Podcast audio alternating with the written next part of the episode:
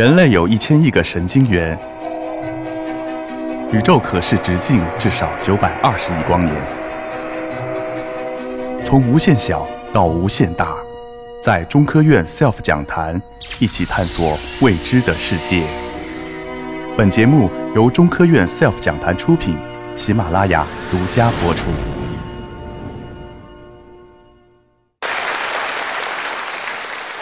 首先是感谢咱们前面六位这个科学家对我给我们的一个分享，呃，我听了之后也是受益匪浅。呃，那么下面由我来这为大家分享一下我们团队的一个工作。那么这个我是叫张葛，来自中科院长春光机所。那么今天我报告的题目是叫做微千内眼这个配角膜。呃，四百年前，意大利有一个人叫做伽利略，那他们他用这个一个凸透镜和一个凹透镜。呃，把这两个东西放在一个光学镜筒上面，发明了世界上的第一台望远镜。那么这台望远镜，我们人类利用这台望远镜就能够看到遥远的星空。呃，因此也开创了这个人类利用光学仪器来探索我们整个社整个世界的一个这个开端。那么伽利略发明这台望远镜，相当于为我们配备了一个千里眼，就像这个葫芦娃一样，那么使我们的人类的视力增大极大的得到了增长。呃，那么在这个情况下，它个千里眼的这个主要元器件就是刚才我说的是一个两个反射镜，那它就是一种光学材料。呃，那么我们的团队的这个这个这个工作就是为这个千里眼来研制它的这个光学材料，我们把它比喻成为角膜。那么在建国之初，为了发展我们中国的这个呃兵工光学仪器和这种民用的光学仪器，那么在长春建立了这个叫做仪器馆，它的首任馆长就是。呃，我被誉为中国光学之父的王大珩先生。那么在建所的时候，王大珩先生也看到了光学材料对光学仪器的一个重要的程度。那么他也是在东北向东当当时的东北政府申请了四十万的专用经费，邀请当时在上海耀华玻璃厂就职的龚祖同先生一起来呃进行咱们这个光学玻璃的一个研制的过程。呃，那么龚祖同先生也是非常高兴，得到这个消息之后，呃，于一九五一年来到了长春。对，为这个光学玻璃的建设也进行了一些基础的配备。那么，由于王大珩先生和这个龚祖同先生早年在国外求学的一个经历与这个呃光学玻璃是息息相关的，因此他们呃大概花了两年的时间就熔炼出了我们国内的第一锅光学玻璃。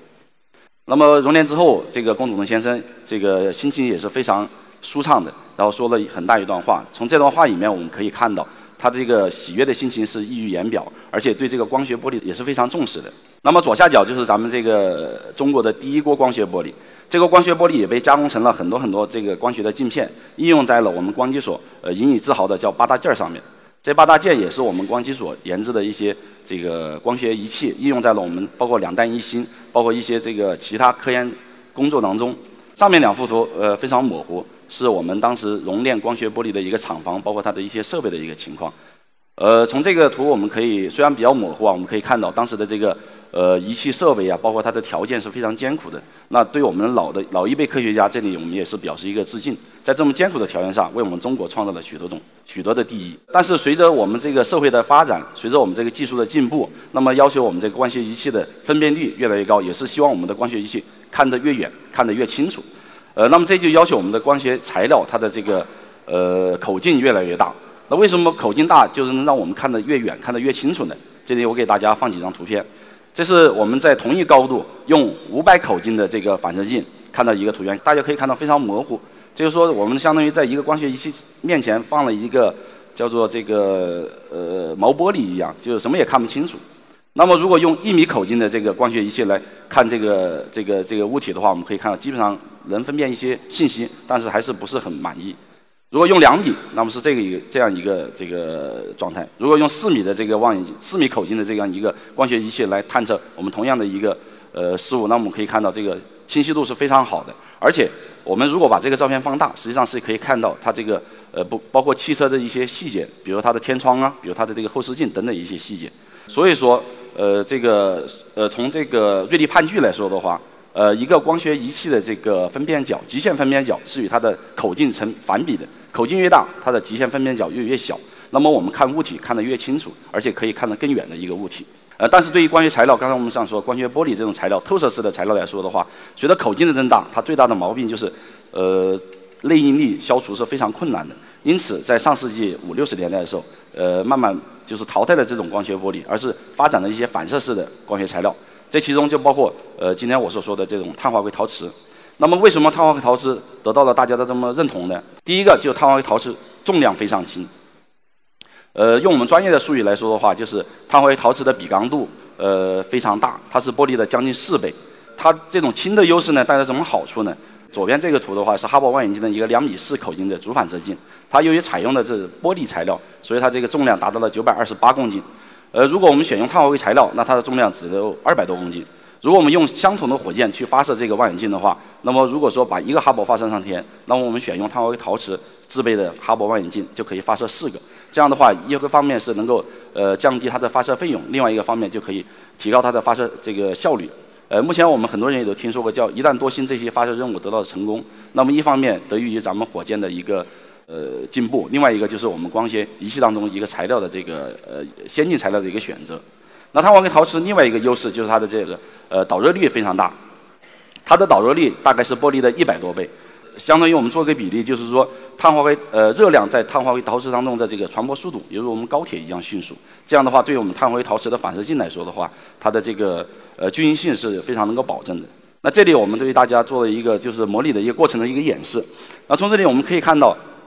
碳化硅陶瓷它很快就能够实现一个温度的平稳，而对玻璃来说，很长时间它也达不到这样一个呃比较理想的状态。但是我们知道，任何事物都是有两面性的。在它展现了它的优势的时候，同样存在很多难度。那这个碳化硅有什么难度呢？第一个就是它的硬度非常高。那么如果用这个这个模式硬度来评价的话，呃，个它呃金刚石它的硬度值大概是在十，那么碳化硅的硬度是九点五以上，就说明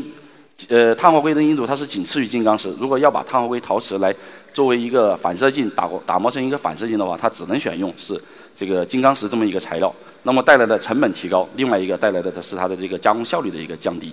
另外一个难度就是碳化硅陶瓷这个加工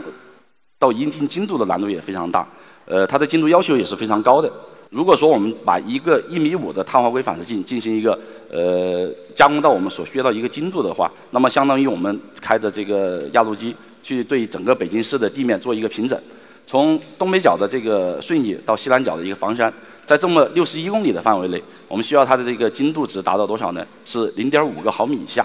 那么是一个什么精度要求呢？就是相当于整个从呃顺义到房山这么六十一公里的范围之内，它的这个高地面的高低起伏不不能高于就是四五张这个 A 四纸的一个摞起来这么一个厚度。这个难度的话，大家可以想象，这个是非常难的。所以说，基于这种一些难度的话，大家对这个呃材料的认识也是，就是说有一些呃另外的认识。但是由于它综合的性能的话，也是吸引了很多科学家去做呃深一步的探讨。这其中就包括我的老师赵文新研究员。